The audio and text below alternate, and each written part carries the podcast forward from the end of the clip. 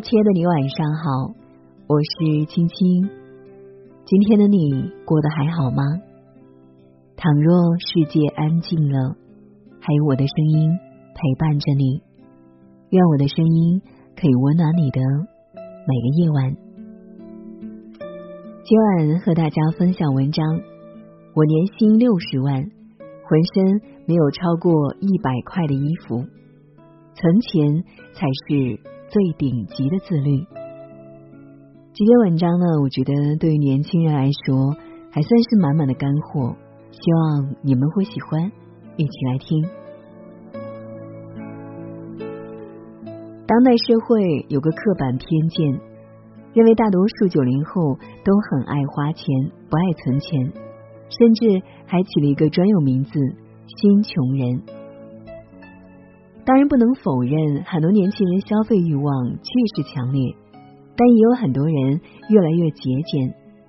比如昨天在网上看到一些很有意思的故事：某九零后北京码农，坐标帝都，职业码农，年薪六十万，全身上下没有超过一百块的衣服，一千块的手机用三年了，一直没换过，理发也从来没有超过三十块。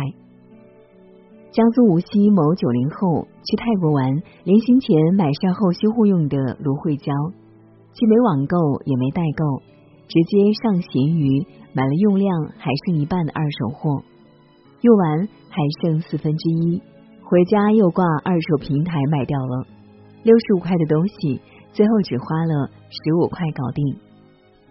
某北京九零后超爱吃的零食被我发现了委托生产方。于是顺藤摸瓜找到了这个委托加工厂的自有品牌，买来一试，味道一模一样，但价格只有之前的一半。你以为这就算省钱了吗？No，还有更厉害的。我在豆瓣加入了一个名叫“抠门男性联合会”的一个小组，围观了好多省钱大神，有个男生让我印象非常深刻。虽然他在广州天河区 CBD 的甲级写字楼工作，估计收入不低，但是真的超级省钱。他自己理发七年，买个推子，四到六个月直接自己推一次板寸，自己煮面条，一袋一块钱够吃三天。为了更省钱，他还专门用公司的微波炉煮面，省了水电费。你以为这就够省钱了吗？那你就太天真了。他不光要用阿里妈妈的佣金链买，打返佣还要用信用卡付款拿积分。不光如此，他还买了超强聚水的碗，因为不需要洗洁精和太多水洗碗。如果用公司的就无所谓了。当然也不能光吃面，他还买了十三块钱四瓶的郫县豆瓣酱。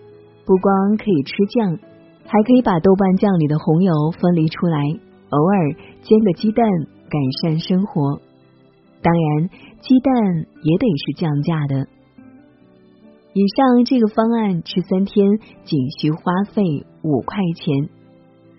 虽然我不建议用这种强度去省钱，但是我还是建议大家向以上这几位学习，因为好好存钱能帮你。抵御生活中的各种风险，还能够帮你得到你想要的生活。从这方面来讲，存钱就是你最顶级的自律，存款就是你最坚实的后台。存钱是你抵御人生风险的最大底气。很多年轻人除了自己消费比较大手大脚，而且。还要还各种房贷、车贷，手上根本没多少存款。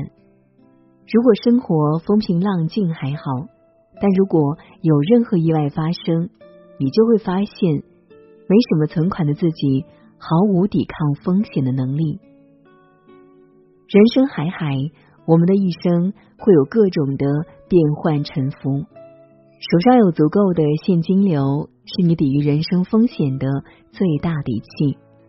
毕竟，你看似稳定幸福的生活，可能比想象的更脆弱。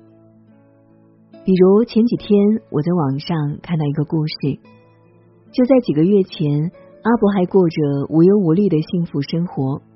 阿伯有一儿一女，父母和岳父母轮流帮他带娃，公积金比房贷多，夫妻两个收入也不低，生活质量还算不错。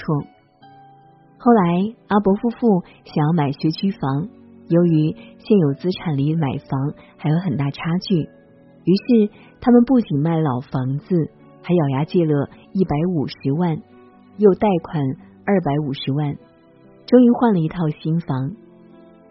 如果故事止步于此，那也就算了。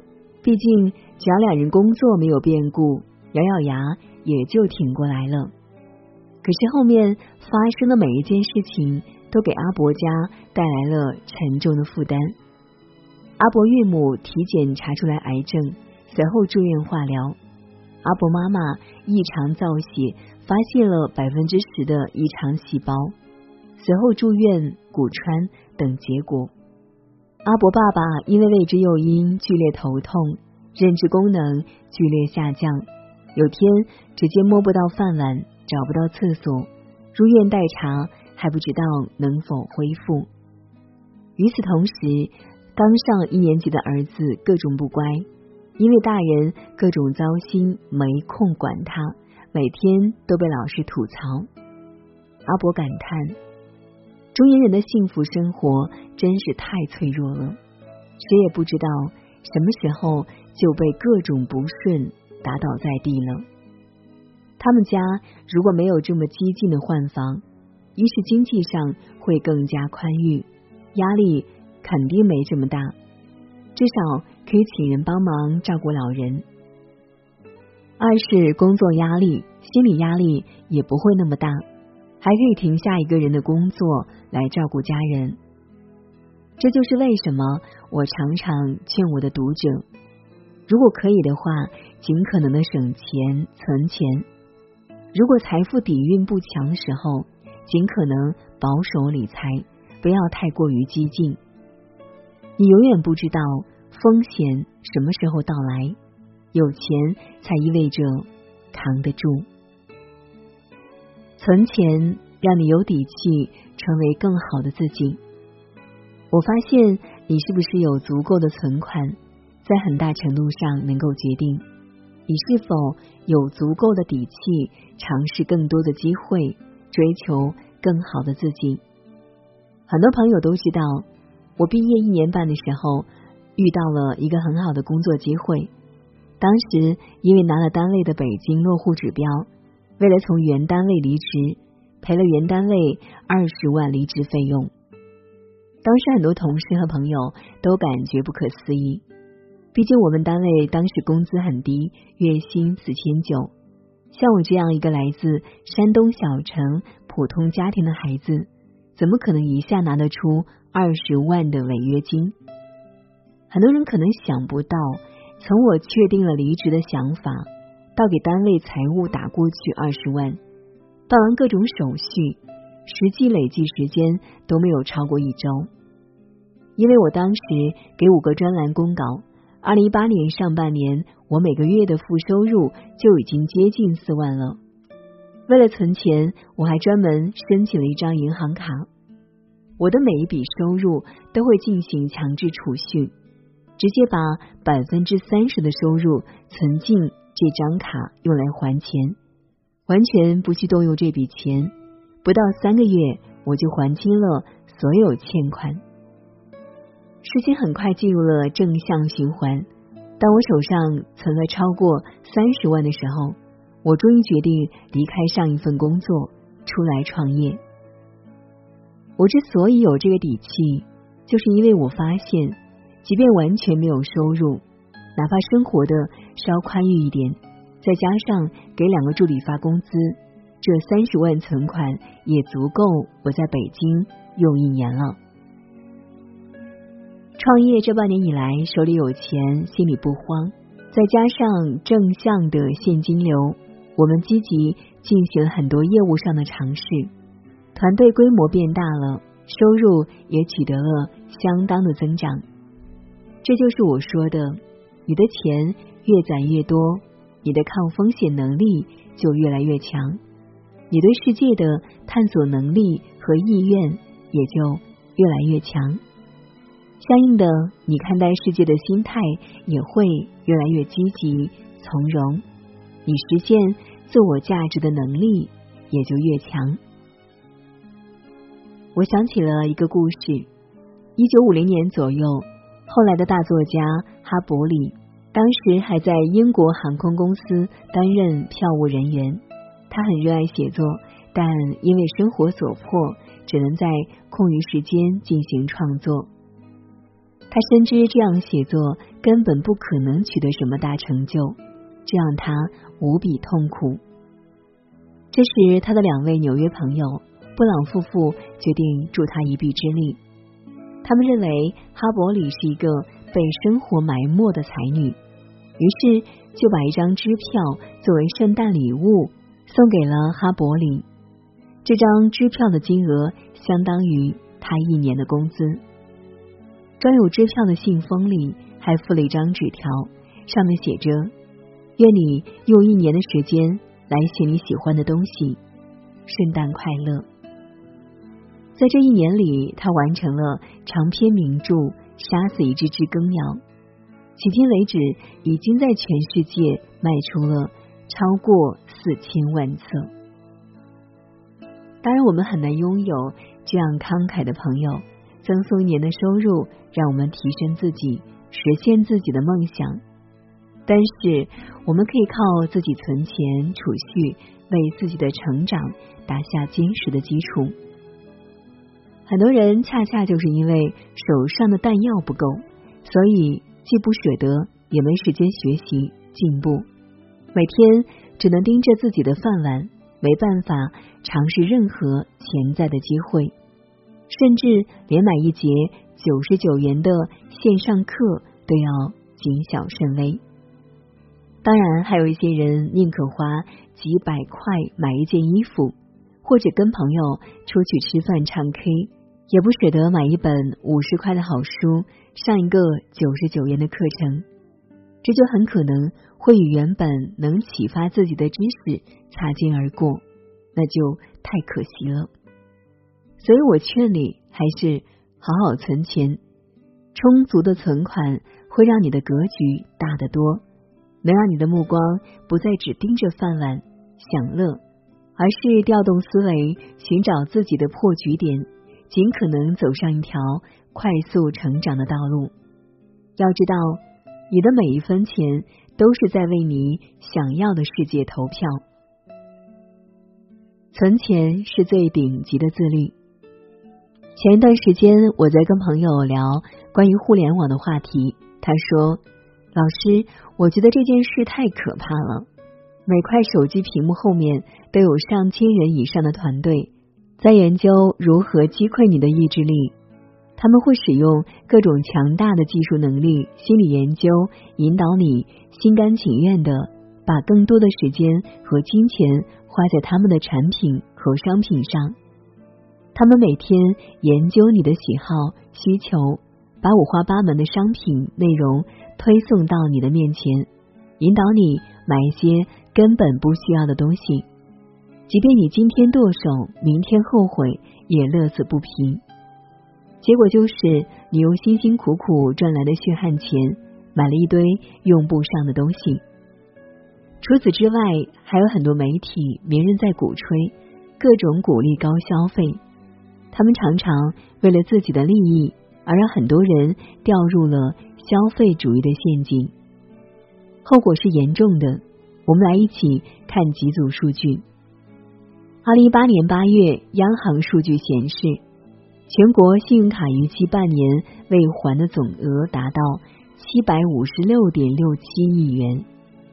二零一零年时，这个数据仅为七十六点八六亿元，八年翻了十倍。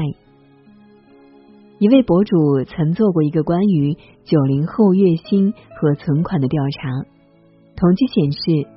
四万多人中，百分之七十的人都有分期负债，百分之二十的年轻人虽无负债，但也没有存下什么钱，只有百分之十的年轻人每个月有固定存款。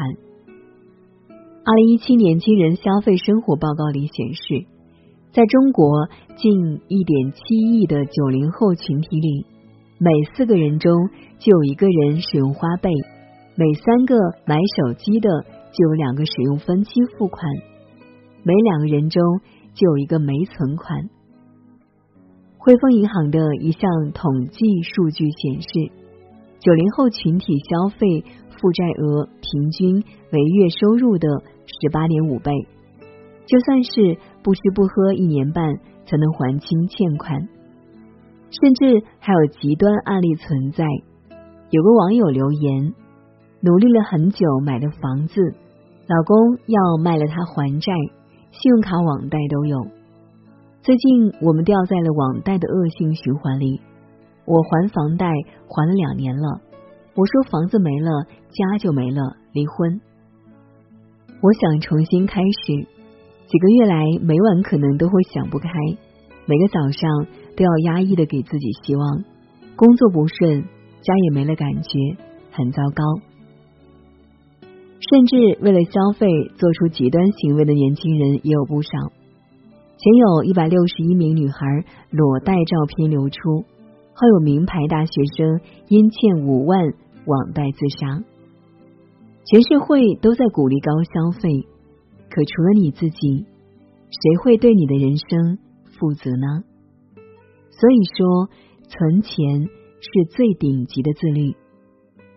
你要抛弃所有浮华的欲望，克制住花钱的种种冲动，尽可能把钱存在自己的手里。把有限的资源投入到自己的成长当中，而不是为了获得一时的消费快感挥金如土。关于花钱、存钱，希望你明白这些事情。存钱越早开始越好。你赚一百块不够用时，赚两百块依然不够。所以，与其等到赚得了多的钱再存，还不如现在就存。赚的少的时候少存，赚的多的时候多存。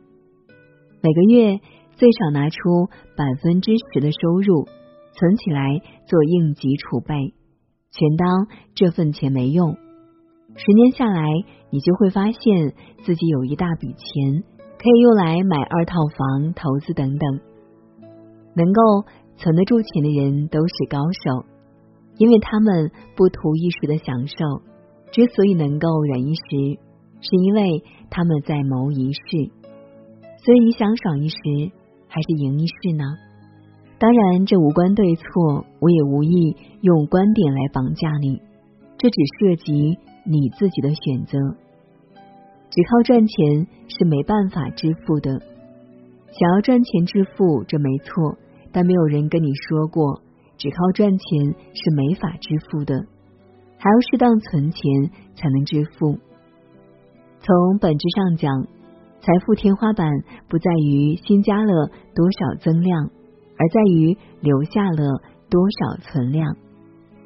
如果不必要，尽可能不要借钱。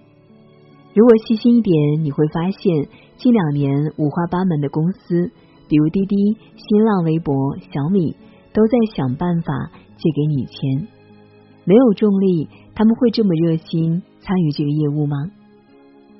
我曾经算过，就算是支付宝借呗借一万元，为期十二个月，利息高达百分之十四点四。你知道这个数字有多高吗？如果本金是你一年的工资，这笔钱在你手上走了一圈，你接近两个月的工资就没了。能不花的钱尽量不花。任何小开支乘以三百六十五都巨大无比。原来觉得以我的收入，一天花三十块喝个星巴克不算什么。创业以后心态就变了，觉得这部分钱太浪费了。光喝咖啡一年下来就累计消费一万块，还不如买台咖啡机，便宜又方便。毕竟。任何小支出乘以三百六十五天，也会变成天大的开支。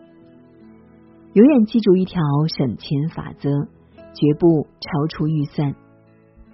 不管商家说的多么天花乱坠，对你多么热情可亲，只要购买价格高于你的预算，那就两个字：不买。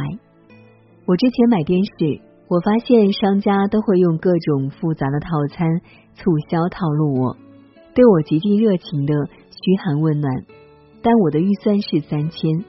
不管商家说什么做什么，只要让我多花了钱，那我就两个字：不买。与其吃吃喝喝，不如买两本书，上几节课。哪怕遇到烂书烂课，只要有一句话能有所启发，就是好的。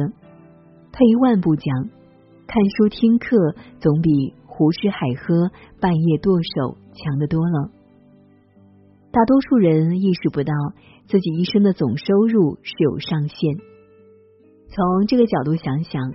存钱的问题就从这个月花完了，下个月还有，变成了一生只有多少万，花掉一分少一分。换一个视角看问题，你就会发现自己其实是在吃存粮，早晚坐吃山空。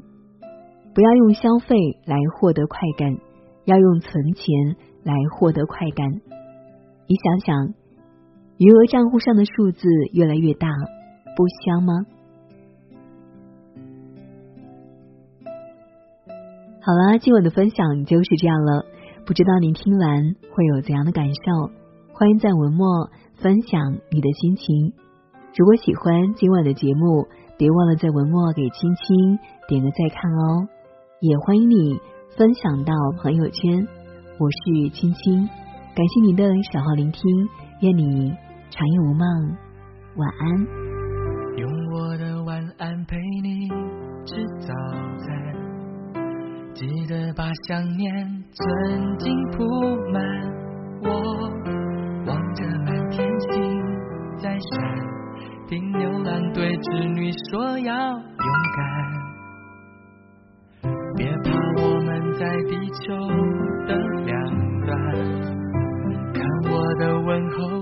骑着魔毯飞，用光速飞到你面前，让你能看到十字星有北极星作伴。少了我的手背当枕头，你习不习惯？你的望远镜望不到我北半球的孤单。太平洋的潮水跟着地球来回旋转，我会耐心的等，随时欢迎你靠岸。少了我的怀抱，当晚路你习不习惯？一给你照片，看不到我北半球的孤单。世界再大，两颗真心就能互相取暖。想念不会偷懒，我的梦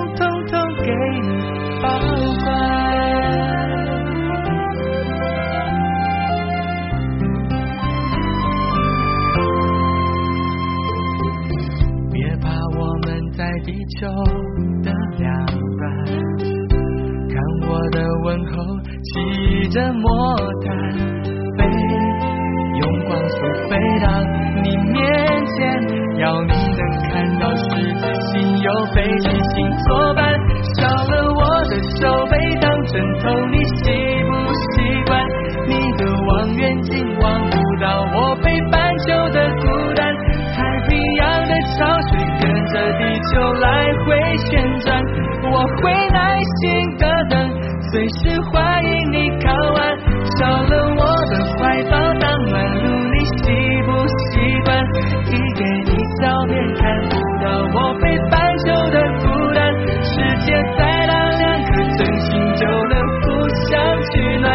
想念不会偷懒，我的梦统统给你保管。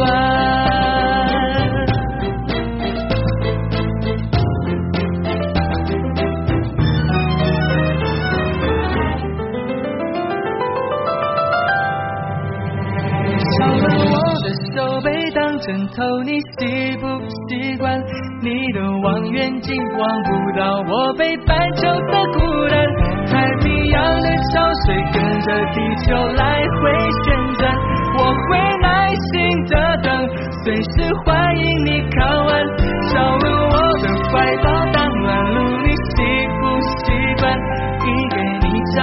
and